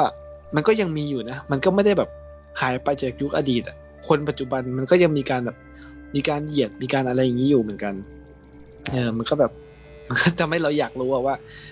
แล้วฮิตเลอร์อะเขาจะทำยังไงกับชีวิตในโลกยุคปัจจุบันเออเขาจะมาเป็นแบบท่านผู้นำเหมือนเดิมได้ไหมเหมือนกับเขาจะรับมือแล้วก็ปรับตัวยังไงในโลกยุคปัจจุบันคือคือ คือต้องคิดว่าสมัยก่อนใช่ไหมมันแบบ มันต่างกันมากกันนะโลกยุคปีหนึ่งเก้าสี่ศูนย์กับตอนเนี้ยต่างกันเยอะมาก ใช่ใช่ใช่เทคโนโลยีทั้งแบบการดำเนินชีวิตของผู้คนแล้วก็แบบทุกอย่างมันเปลี่ยนทุกอย่างเลยทั้งสังคมเศรษฐกิจ อืมเออเหมือนเอาเขาเรียกว่าอะไร baby boomer คนจากยุคเมื่อเจ็ดสิบปีที่แล้วมาอยู่ในยุคปัจจุบันเหมือนยัดลงมา มันจะมีอยู่ฉากหนึ่งที่เหมือนแบบฮิตเลอร์เขาเข้ามาใช่ไหมแล้วเขาเขาเหมือนเข้าไปในสำนักงานแล้วเขาแบบ วางตัวเป็นมาดผู้นำนะ ทุกคนต้องจัดระเบียบสังคม ทุกคนต้องจัดระเบียบไหน เอาพิมพ์ดีดไหมฉันสิฉันจะพิมพ์ความรู้ที่ฉันมีลงไป บอกเอ่อเอ่อท่านคะตอนนี้เขาใช้คอมพิวเตอร์ค่ะ อันนี้ค่ะเรียกคอมพิวเตอร์ แล้วเหมือนฮิตเลอร์ก็ค่อยๆเรียนรู้ไปกับเราว่าเออมันมีการปรับตัวยังไงมีการอะไรอะไรเงี้ยเหมือนเขาก็จะแบบสอดแทรกมุกตลกอะไรเงี้ยมาสำหรับคนที่ชอบแนวฮิตเลอร์นะแบบดูหนังฮิตเลอร์มาเยอะ อาจจะชอบฉากที่เขาล้อเลียน อ่าภาพยนตร์เรื่องดาวฟอร์มันจะมีฉากหนึ่งที่เขาล้อเลียนถอดเป๊ะถอดแบบมาเลยถอดพิมพ์มาเลย ใช่ ถอดพิมพ์มาตอนแรกผมก็ดู ผมก็ไม่ได้นึกนะว่าเขาจะเอามาเอาฉากนี้มา พอดูไปสักพักเฮ้ยเออโอ้โหใช่เลยแล้วแบบเอาประโยคอะไรเรียงมาแบบเป๊ะๆเลยอะแต่มันมีการดัดแปลงบทให้มันเข้ากับยุคปัจจุบัน เออ อันนี้ก็เป็นที่น่าสนใจเหมือนกันอย่างหนึ่งเหมือนพุ่มกับอะพยายามจะเอาฮิตเลอร์มาเป็นสิ่งที่ดึงดูดใจผู้ชมเคลือบเอาไว้อะ ดึงดูดให้คนพยายามแบบเฮ้ยหนังเรื่องนี้มีพูดถึงฮิตเลอร์เอ้ยเราเข้าไปดูดีกว่า เราเปิดเราหาดูดีกว่า แต่พอเหมือนพอคุณดูไปเรื่อยเหมือนประเด็นฮิตเลอร์ มันจะเป็นประเด็นที่แบบมันแค่ล่อใจให้คุณเข้ามา แต่สิ่งที่พุ่มกับพยายามจะสื่อจริงๆอะมันคือเนื้อในของหนังอะเนื้อเรื่องเชิงประเด็นสังคม เนื้อเรื่องเชิงการเมือง เนื้อเรื่องเชิงการแบบตลกเสียดสี คนเยอรมัน ตลกเสียดสีไม่ไม่ได้เฉพาะเยอรมันอะ มันมีประเด็นที่แบบเกี่ยวกับคนทั้งโลกด้วยก็มี มันกระทบจิตใจคนทั้งโลกอะเออซึ่งผมคิดว่าถ้าเกิดว่าผู้กำกับเขาไม่ได้เอาฮิตเลอร์เข้ามาครอบเนี่ย คือนำเสนอเป็นเชิงเนื้อหาหลักๆ อันนี้ไปเลยเรื่องการเมืองไปเลย ผมว่าบางทีมันอาจอาจจะขายได้ไม่ดีเท่ากับการเอาฮิตเลอร์มาเป็นตัวชูโรงอืมอันนี้ก็เป็นอีกประเด็นที่น่าสนใจ ได้ข่าวว่าเขาก็เหมือนซื้อแบบ ซื้อลิขสิทธิ์อะเออดัดไปดัดแปลงในประเทศอิตาลีเขาก็ซื้อลิขสิทธิ์ไปแต่เปลี่ยนจากฮิตเลอร์เป็นมุสโสลินีเออ มีเหมือนกันใช่ไหมใช่ใช่มันก็มันก็น่าสนใจนะเหมือนฮิตเลอร์อย่างเงี้ยเหมือนมุสโสลินีก็เป็นสิ่งที่คนทั่วโลกเขารู้จักแล้วเขาก็แบบอยากจะรู้ว่าอะไรอย่างนี้นี้แล้วก็อินกับคนในชาติของอิตาลีไงคือถ่ายในอิตาลีใช่ก็คือเหมือนเป็นสิ่งที่แบบใช้ดึงดูดคนให้เหมือนล่อล่อให้เขาไปติดกับก่อน พอคุณเข้ามาแล้วปุ๊บอะ เข้ามาดูแล้วใช่ไหมเราก็จะนำเสนอสิ่งที่เราอยากจะให้คุณรู้จริง ๆ นะก็ค่อยๆ ยัดใส่หัวคนดูเข้าไปว่าเขาจะนำเสนออย่างนี้ เป็นหนังที่ผมคิดว่าน่าสนใจนะ แล้วก็แต่ว่าถ้าเกิดไปอ่านหนังสืออะมันก็จะได้รายละเอียดที่มากขึ้นมากกว่าในหนัง ซึ่งก็เป็นเหมือนปกติแล้วเนาะที่หนังที่ทำจากหนังสือมันก็จะต้องแบบตัดทอนบางส่วนให้มันกับกระชับในความยาวประมาณแบบชั่วโมงกว่าสองชั่วโมงอะไรให้มันดูแล้วสนุกไม่น่าเบื่อ แต่ถ้าใครอยากจะ แบบอินกับเนื้อเรื่องหรือว่าอินกับรายละเอียดต่าง ๆ ที่หนังสือที่เขาอยากจะนำเสนอก็ไปหาหนังสืออ่านได้ มันจะมีเหมือนเป็นรายละเอียดที่ท่านผู้นำคิดยังไง ซึ่งหนังมันไม่สามารถสื่อออกมาได้ว่าในความคิดณขนาดนั้นน่ะ คิดเลอร์เขาคิดยังไงกับชีวิตสังคมปัจจุบันที่มันเปลี่ยนไปขนาดนี้เออมันก็จะเหมือนเป็นแนวคิดของคนสมัยเก่ากับสังคมสมัยใหม่ เออ มันก็เป็นการเปรียบเทียบได้นะว่าบางทีเราอาจจะมีความรู้สึกว่า เอ๊ะทำไม ทำไมคุณปู่เราไม่เข้าใจเราเลยทำไมคุณตาไม่เข้าใจเราเลยว่าชีวิตเราเป็นยังไง ซึ่งเราอ่านเรื่องเนี้ยเราอาจจะมีแนวคิดที่ เออ อาจจะเข้าใจในมุมมองของคนในยุคนั้นมากขึ้น ว่าเขารู้สึกยังไงก็สมมเหมือนกับคนคนเขียนเขาทำการบ้านเรื่องรีเสิร์ชเรื่องพวกนี้มาดีมาก คือจุดด้อยแทบจะไม่มีเลยเออ อืม อันนี้รู้สึกว่าจะมีติดเป็น bestseller ด้วยใช่ไหมหนังสือเล่มนี้ ใช่ก็เป็น bestseller ของ top 10 ของเยอรมัน สองปีนะ ไม่ได้ธรรมดาสองปีเลยสองปียี่สี่เดือนที่ดูคือเหมือนเป็นแบบหนังสือที่คนเยอรมันแบบนิยมมากภายในสองปีนะ นอกจากนั้นก็แบบได้แปลไปถึงสี่สิบภาษา ยอดขายหนึ่งจุดแปดล้านเล่มนี่คือไม่ธรรมดา อืม ใช่สิบภาษาเลยนะ คนในยุคสมัยใหม่เงี้ยก็อาจจะแบบว่า อาจจะอยากจะรู้ก็ได้นะว่าแบบฮิตเลอร์ในอดีตเนี่ยเขามีแนวคิดอะไรยังไงหรือว่า หรือบางคนอยากจะอ่านเกี่ยวกับการเสียดสีฮิตเลอร์ก็ได้นะ คนในยุคสมัยใหม่เนี่ยใช่คือคือต้องพูดว่ามันเป็นพล็อตที่มันน่าสนใจดีกว่า รู้จักกับการหยิบหยิบมาเล่า แบบมุมที่นึกไม่ถึงแล้วมันเล่าได้ดีด้วย คือดีเทลไม่ตกหล่นนะคือ ตรงนี้มันก็จะแบบเป็นมุมมองที่แบบเอออยากรู้แล้วมันก็มันน่าสนใจชวนติดตามต่อว่าเป็นยังไง ใช่ใช่เหมือนบางทีอะหนังปัจจุบันที่พูดถึงฮิตเลอร์ อาจจะแบบ มองเขาในมุมของตลกอะว่าไหม อย่างอย่างดาวฟอร์เงี้ยฉากในห้องใต้ดินอะ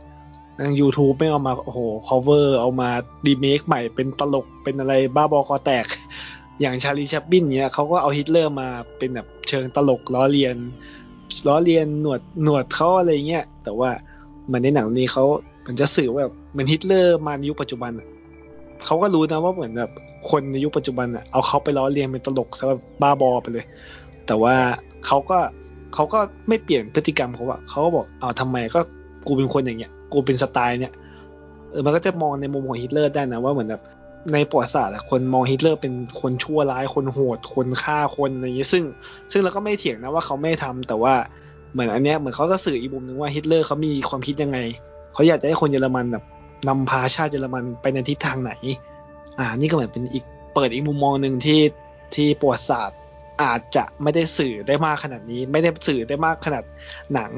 ทำอะไรอย่างนี้ แต่แต่แต่ผมมองว่าแบบเขาเล่าแบบในเรื่องมิติในความเป็นมนุษย์ของฮิตเลอร์มากกว่า ก็คือเราจะมองในในตัวที่แบบมองในมุมแง่มุมประวัติศาสตร์มันก็จะขาดมิติบางอย่าง แต่ตัวหนังมันจะเก็บรายละเอียด detail ชัดแบบเนี้ยเออฮิตเลอร์ไม่ได้คนแบบว่าก้าวร้าวตลอดเวลา ตอนที่เขาเป็นหลายระดับไม่ว่าเป็นเด็กหรือว่าคนชราหรือว่าแบบคนหนุ่มสาวเขาจะรู้จักวิธีพูดวิธีกับการแบบใช้น้ำเสียงหรือเรื่องต่างๆที่ที่เขารับฟังมันจะมี scene แบบว่าที่แบบฮิตเลอร์ไปคุยกับประชาชนคนนู้นคนนี้หลาย ๆ กลุ่มมันไม่ว่าจะเป็นคนธรรมดา คนทำงานเจ้าของฟาร์ม หรือว่าคนที่ประสบปัญหาโน่นนี่นั่นก็แบบก็เลยเข้าก็เลยเข้าใจบริบทบางอย่างว่าเออเนี่ย เวลาฮิตเลอร์ตัวจริงๆ ไปคุยกับคนแต่ละระดับเนี่ยเขาก็แบบวางตัวอย่างเงี้ยแหละเขาก็เพื่อเพื่อแบบให้เขาได้ครองใจคนเยอรมันในในยุคนั้นอะ เออ ใช่ใช่แบบถ้าคุยกับคนที่เหมือนอยู่ในวงการเดียวกันเหมือนคุยกับที่มีอำนาจน้อยกว่า ก็อาจจะใช้อำนาจในการสั่งได้ แต่ว่ามันจะมีบางซีนที่เหมือนเขาไปคุยกับผู้หญิง ไปคุยกับประชาชนทั่วไปหรือว่าไปคุยกับเห มือนคนดูในห้องส่งอะไรเงี้ยเขาจะมีเทคนิคการพูดสไตล์ที่แตกต่างกันไป อาจจะมีน้ำเสียงที่อ่อนโยนขึ้น มีการพูดโน้มน้าวใจที่ไม่ได้ว่าตะคอกตะเบ็งเสียงอย่างเดียว อ่า มันก็จะเป็นอีกแนวทางหนึ่งแบบพวกวาทกรรมพวกคำพวกเนี้ยเลือกใช้คำอะไรเงี้ย มันเด่นมากคือแบบการไฮด์ปาร์กการพูดในที่สาธารณะของเขานี่คือ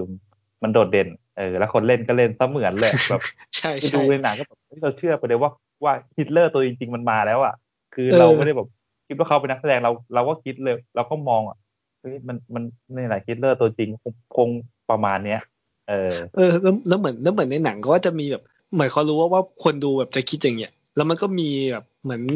ไอ้ character ที่อยู่ในหนังอะเขาก็ถามว่าคือในหนังอะมันคือฮิตเลอร์ตัวจริงใช่ไหมแต่คนในหนังอะ ไม่เชื่อ คนในหนังคือคิดว่าเฮ้ยมึงอะคือนักแสดงที่แสดงเป็นฮิตเลอร์ แต่พอสักพักแบบว่า คือคนมันก็สงสัย เออผมถามจริงเหรอ คุณชื่ออะไรกันแน่ ฮิตเลอร์ก็บอกว่า ผมนี่แหละฮิตเลอร์ ผมบอกไปกี่ครั้งแล้วผมชื่อฮิตเลอร์ไอ้นั่นก็ไม่เชื่อ แต่มันก็แบบ เออ คุณนี่เหมือนฮิตเลอร์จริงๆนะแต่ผมไม่เชื่อหรอกว่าคุณคือฮิตเลอร์อะไรเงี้ย คือมันจะเหมือนแบบเป็นการแบบคล้ายๆหนังซ้อนหนังอะคือแบบ เออทำให้เราแบบไอ้นี่มันฮิตเลอร์จริงบอกว่าอะไรเงี้ย คือมีมุมที่คิดแบบนี้เหมือนกันนะอืมเออ ใช่ตอนเล่นนี้เขาก็ชื่อ Oliver Masucci ซึ่งเขาก็ไม่ใช่เป็นแบบนักแสดง จากจากชื่อก็คือเหมือนไม่ใช่นักแสดงที่แบบดังอะไรมากอาจจะดังในเยอรมัน แต่ว่าไม่ได้ดังในระดับสากลอะไรขนาดนั้นถือว่าดังในอืมเยอรมันพอสมควรอืม ใช่ใช่แต่ว่าก็เราก็เห็นฮิตเลอร์มาแบบในหลายเวอร์ชันนะที่ตั้งแต่ที่เราแบบดูหนังมันก็คือเห็นมาไม่ต่ำกว่าแบบเกือบสิบคนแล้วอะนักแสดงเกือบสิบคนที่แสดงเป็นฮิตเลอร์อะมีแสดงแบบใช่ตลกมั่งบ้าบอมั่งจริงจังมั่ง จากที่แบบผมเห็นว่าที่เขาแสดงแบบจริงจังที่เหมือนเหมือนๆเลยอะที่แบบชัดๆเลยนะ จะมีเรื่อง Downfall เรื่องหนึ่งอะอันนั้น Bruno Ganz ที่เล่นเป็นฮิตเลอร์ใช่ใช่อันนั้นก็คือคือแบบว่า โอ้โคตรเหมือนน่ะใช่ อันนั้นคือจริงจังเลยอะแบบคือแบบแนวซีเรียสมาแนว dark แนวหม่นเลย แล้วก็เรื่องเนี้ยไอ้ Look Who's Back เนี่ยก็เป็นอีกเรื่องหนึ่งที่ผมคิดว่า เหมือนอยู่อ่าแล้วก็ว่าตีตีบทแตก ก็มีฮิตเลอร์เวอร์ชันที่เกรียนๆนั่นคือใน Jojo Rabbitอันนั้น Taika Waititi เล่นเองพุ่มกับเล่นเองแม่งบ้าบอโอ้ยคอแตกมากโอ้แต่เสียดายนะ Jojo Rabbit มาช่วงโควิดพอดี ไม่รู้จะได้เข้าฉายอีกไหมยากคงยาก เข้ามาไม่เท่าไหร่ไม่ถึงเดือนมะเข้ามาแป๊บเดียวประมาณสองอาทิตย์กว่า แล้วก็หายอุตส่าห์อุตส่าห์ได้ชิงออสการ์ได้ออสการ์มาตัวหนึ่งอืมเสียดายๆแต่ตัวหนังนี่คือประเด็นที่เขาจะสื่อจริง ๆ ผมว่ามันจะเป็นมันก็เป็นประเด็นเชิงลึกกันแหละ ที่แบบให้เราแบบสำรวจตัวเองอะว่า สภาพจิตใจของของเราเองอะนะว่าเรามีความเป็นฮิตเลอร์มากน้อยแค่ไหนเออถูกอันนี้ถูกประเด็นนี้ใช่เลย เพราะว่า เพราะว่าจริง ๆ แล้วมันก็เหมือนกับมันซ่อนอยู่ในตัวเราทุกคน เราก็แบบว่า เอาไว้ง่ายคือแบบเหมือนกับเรา มันมีความดีความชั่วแหละคนเราอะแต่ว่าเราเราเราเลือกจะทำได้ไงว่าดีไม่ดีอะไรเงี้ยเราเรามีจริยธรรม ไม่ใช่ว่าไม่ใช่ศีลธรรมว่าจริยธรรมอะของใช่ของใช่คนเราอยู่แล้วอะเออในการเลือกกระทำดีดีไม่ดีอะไรเงี้ยในการจะเลือกปฏิบัติต่อสิ่งต่างๆ รอบตัวไงเออ ก็สำรวจจิตใจของตัวเอง แล้วก็สภาพสังคมโดยรอบด้วยนอกเราคนหนึ่งแล้วก็ คนในครอบครัว คนในสังคมไงเออว่า อะไรกันที่จะนำไปสู่การที่คนในสังคมอะเลือกผู้นำแบบฮิตเลอร์ขึ้นมาปกครองประเทศถูกป่ะคือถ้าอืมใช่ถ้าเราใช่ถ้าเราไม่ร่วมกันเลือกอะฮิตเลอร์ไม่มีวันได้ขึ้นนะครับ ถูกไหมอืถูกอันนี้ถูกเลย แต่ว่าหมายถึงว่าอาจจะไม่ใช่คนส่วนใหญ่อะแต่ว่าแต่อย่างน้อยๆในสังคมอะ มันต้องมีคนที่แบบว่าสนับสนุนเขาแน่ๆ ไม่งั้นอืมเขาไปยืนจุดนั้นไม่ได้ แล้วอย่างเป็นตัวในยุคสงครามโลกอะ คือทุกคนในเยอรมันก็คือเหมือนรวมใจให้แบบฮิตเลอร์ขึ้นมาเป็นเป็นผู้นำอะ ซึ่งมันน่าจะสสถานการณ์ในขณะนั้นคงแบบฮิตเลอร์คงเป็นเหมือนความหวังสุดท้ายของเขาแล้วที่แบบคิดว่าจะนำพาเยอรมันไปสู่แบบในทางที่ดีอะไรอย่างเงี้ยนะใช่ใช่เพราะว่าอันนี้อันนี้ขอขอแตะเกร็ดประวัติศาสตร์นิดนึงแล้วกันก็คือว่า มันเป็นช่วงยุคที่แบบว่าเยอรมันแพ้สงครามโลกครั้งที่หนึ่งมา ในปีหนึ่งเก้าหนึ่งแปด แปดสงครามโลกใช่ใช่จบจบหนึ่งเก้าหนึ่งแปดเก้าหนึ่งเก้านี่เขาก็เริ่มเหมือนเช็คบิล ก็แบบว่าเยอรมันนี่ก็โดนค่าปฏิกรรมสงคราม ที่ต้องจ่ายค่าเสียหายให้กับประเทศ อย่างอังกฤษหรือฝรั่งเศส หรือประเทศอื่นที่แบบว่าเยอรมันทำความเสียหายกับสงครามโลกที่หนึ่งแล้วก็โดนลดบทบาทกองทัพอีกกองทัพต้องบอกว่ากองทัพเยอรมันก็ถูกลดขนาดลง ต้องมาฝึกกับปืนไม้รถถังปลอมรถถังไม้อัดอะไรเงี้ยอืมเออ แล้วก็ประชาชนเนี่ยปลดจากทหารมาหรือว่า ประชาชนเนี่ยมีอัตราเงินเฟ้อ มีอัตราการว่างงาน มีการชุมนุมประท้วงนู่นนี่นั่น มันก็แบบหลายเรื่องอะนะ เออใช่มันก็ทำให้แบบคนในสังคมอะเราแบบไม่มีหวัง แล้วก็แบบว่าฮิตเลอร์ก็แบบได้ได้ได้ช่องขึ้นมาแบบว่าเลือกหยิบตัวแบบคำว่าแบบเหมือนกับชาตินิยมอะแบบขวาจัดแล้วกันพูดอย่างนี้มันก็มั นนอกจากแบบพรรคที่ยิงแนวชาตินิยม ก็จะมีคอมมิวนิสต์มีพรรคแรงงานอะไรอย่างเงี้ยก็จะมีพรรคแบบประชาธิปไตยมันก็มีหลายหลายส่วนก็เป็นแบบเป็นรัฐสภาแบบปกติใช่ไหมล่ะเออก็จะมีหลายส่วนแข่งกันอะไรเงี้ยแต่ฮิตเลอร์ก็เหมือนกับแบบว่ากำจัดคู่แข่งแต่ละคนแต่ละคนจนแบบบันไดก้าวสู่อำนาจไปทีละขั้นทีละขั้น จนพัฒนาสังคมไปถึงขั้นที่แบบเถลิงอำนาจไปเป็นผู้นำหรือ Führer ได้ เออเนี่ยเหมือนเหมือนทุกทุกอย่างมันก็มีที่มา คือใช่ในช่วงนั้นประเทศเยอรมันเขาแบบเหมือนก็คงไม่ไหวจริงๆอะแล้วเหมือนฮิตเลอร์เขาขึ้นมา แล้วเขายิ่งยิ่งเขาแบบมีเขาเรียกว่าวาทศิลป์ที่ดีในการแบบโน้มน้าวจิตใจคนให้ทั้งประเทศอะทั้งประเทศเลือกเขาขึ้นมาเป็นผู้นำอะเอออาจจะเป็นเหมือนตอนนั้นก็คือเราก็ไม่รู้อนาคตนะว่าเขาจะเป็นยังไงต่อไป แต่ว่าคือณตอนนั้นก็คือแบบอะอันนี้มันเป็นเหมือนเหมือนความหวังสุดท้ายของเราแล้วอะที่จะนำพาประเทศเราให้รอดต่อไปได้อะเออก็ต้องคว้าไว้ใช่ไหมใช่ใช่ใช่ก็คิดถึงแบบว่ามันมันขนาดนั้นมันก็มันก็ต้องคว้าเอาไว้ เออ อืมแบบว่าก็เหมือนที่ประเทศแถวนี้นะเลือกผู้นำขึ้นมาเอ้ยผมก็ไม่น่าโยงไม่ไม่คือคือคือว่าเปรียบปกเทียบติได้ไงเออเปรียบเทียบกันเอออ่ามันมันเรื่องการเมืองก็ต้องแบบนิดนึงมันเป็นเหมือนการเชิงเปรียบเทียบนะว่า เออ แสดงว่าแสดงว่าคนส่วนใหญ่เลือกเขาขึ้นมา ก็แบบ อ่า ก็ไว้ใจให้เขามาทำหน้าที่เนี้ยเออแต่ก็ไม่รู้ว่าอนาคตเขาจะเป็นยังไงต่อไป แต่ว่าในณขณะที่ตอนเลือกอะ ก็คือนั่นแหละ เหมือนอย่างฮิตเลอร์อะคนเยอรมันก็ไม่รู้ไงว่าอนาคตจะเป็นยังไงก็ ก็เลือกมาก่อน แล้วสุดท้ายก็ อ่า ผลก็เป็นอย่างที่เห็นตามประวัติศาสตร์เนาะว่ามันจบตรงยังไงจริงๆเป็นเรื่องพวกนี้มันซีเรียสนะต้องพูดให้เคลียร์คือแบบอ่า การเลือกเนี่ยต้องบอกว่าการเลือกโดยโดยโดยการมีตัวเลือกใช่ป่ะเข้าใจป่ะอ่าฮิตเลอร์มันฮิตเลอร์เขาไม่ได้แบบว่าให้มีตัวเลือกนะเว้ยอ่าคืออ่ามันเป็น choice เดียวเข้าใจป่ะฮิตเลอร์มีมันใช้แค่อ่าตอนนั้นมีแค่แบบคนเดียวที่แบบ อ่าโผล่ขึ้นมาแบบอ่านี่คือความหวังของเราอย่างนี้ใช่มันมันคือมัน choice บังคับเว้ยถ้าคือเออถ้าไปอ่านในตัวประวัติดีๆอะเอออันนี้ผมอิงมาจากเออในสาธารณรัฐไวมาร์ใช่ป่ะ เพราะครับเป็นเป็นหนังสือที่อ่านง่าย นิดนึงนี่ของของอาจารย์พนุไตรเวทนะอ่าโฆษณาให้หน่อยก็แบบว่าแบบ คือเขากำจัดคู่แข่งทางการเมืองด้วยอะเออ คือเขาไม่ได้ขึ้น คือเขาไม่ได้มาดีใสๆไงเอออ่าดีๆนะดีๆนะเอาจริงเอาจริงเอออันนี้พูดถึงฮิตเลอร์เอออ่าอ่าฮิตเลอร์ฮิตเลอร์ที่เยอรมันในยุคสงครามโลกอ่าใช่เออ ก็แบบมันมันมีหลายเหตุการณ์แบบมีการแบบเอ่ออะไรมีกลุ่มเชิ้ตน้ำตาล มีกลุ่มอะไรมีการตีกันอืมหัวร้างข้างแตกอะไรแบบเนี้ยมันมันมันมีเบื้องหลังค่อยๆลิดรอนลิดรอนมาเรื่อยๆก็จนแบบเขาได้เต็มตัวเนี่ย มันจะบอกว่าฮิตเลอร์มาจากการเลือกตั้งมันมันไม่ใช่ เออ อ่า มันก็ เออคล้ายๆกันไหมก็มีส่วนมีส่วน ก็คล้าย ๆ กันอยู่ ก็ถ้าเกิดใครอยากรู้ก็ไปซื้อหนังสือนะ อ่า ในสาธารณรัฐไวมาร์ของอาจารย์พันธุไตรเวท ก็พูดว่าเป็นหนังสือที่ค่อนข้างทำความเข้าใจบริบทสังคมเยอรมันในยุคนั้นที่เขียนเขียนดีอ่านง่าย ไปไปหาอ่านได้ มันก็มีหนังสือหลายหลายเล่มนะที่แบบว่าน่าสนใจในเรื่องของฮิตเลอร์อะไรอย่างนี้อันนั้นอันนั้นจะเป็นเชิงแนวแบบออกแนววิชาการนิดๆที่อ่านง่ายแต่ว่าถ้าใครอยากจะอ่านฮิตเลอร์ในแนวเสียสีสังคมก็เชิญได้นะครับ จากที่บอกไป ไปอ่าน Mein Kampf ของฮิตเลอร์โคตรปวดหัว การต่อสู้ของข้าพเจ้าแบบไม่เข้าใจ ของของฮิตเลอร์เองเลยใช่ไหมใช่ใช่เพราะมันก็มีแปลไทยหลายเวอร์ชันมากแปลตั้งแต่สมัยก่อนตั้งแต่สงครามโลกสมัยใหม่ก็มีอืมอันนี้ก็เหมือนเหมือนในหนังในหนังไอ้ขับมันละครับเขาจะเหมือนแบบมีมีพูดแตะๆนะในเรื่องไอ้มีมีขั้นอยู่ตอนซีสู้นขหนึ่องงเจ้า คุณได้อ่านไมค์ครับของผมไหมทางผู้ข้าพเจ้าบอกว่ามันเป็นสิ่งที่หาได้ยากในเยอรมัน คุณไม่พยายามนี่คุณต้องพยายามให้มากกว่านี้ เออเหมือนเหมือนกับเป็นเขาตอนนั้นเขาไปฮิตเลอร์ไปพูดกับหัวหน้าพรรค ใช่ขวาจัดของเยอรมันใช่ใช่ครับเออแบบสนุกสนุกเรื่องนี้ ผมแนะนำเลย หาดูได้ใน Netflix ตอนนี้ใน Netflix ก็มีอยู่นะครับ Look Who's Back ถ้าเกิดใครขี้เกียจอ่านนะ ไม่คือจะบอกว่าสมัยก่อนคือแบบยุคก่อนหน้าที่จะมี Netflix อะคือแบบหนังเรื่องเนี้ยมันมีการเอามาฉายในแบบงานเสวนาเลยคือแบบ มันไม่ใช่โอกาสจะหาดูง่ายนะ เพราะว่ามันเป็นหนังใช่ที่ไม่ชอบฉายในบ้านเราในยุคเป็นสหนัมัยงก่อนหลายๆปีก่อน ใช่ เป็นเหมือนหนังนอกกระแส นอกกระแสก็ว่าได้นะ คือจะครับฉายเฉพาะแบบอ่ามีงานเสวนาเกี่ยวกับหัวข้อประเด็นเนี้ย แล้วก็เอามาฉายหนังให้ดูกัน แล้วก็มาคุยกันอะไรอย่างนี้ แต่ตอนนี้คือ โอ้โหแค่เปิดแอปดูก็ดูได้แล้วอะใช่ คุณแค่แบบเออฟังพอดแคสต์เสร็จปุ๊บคุณ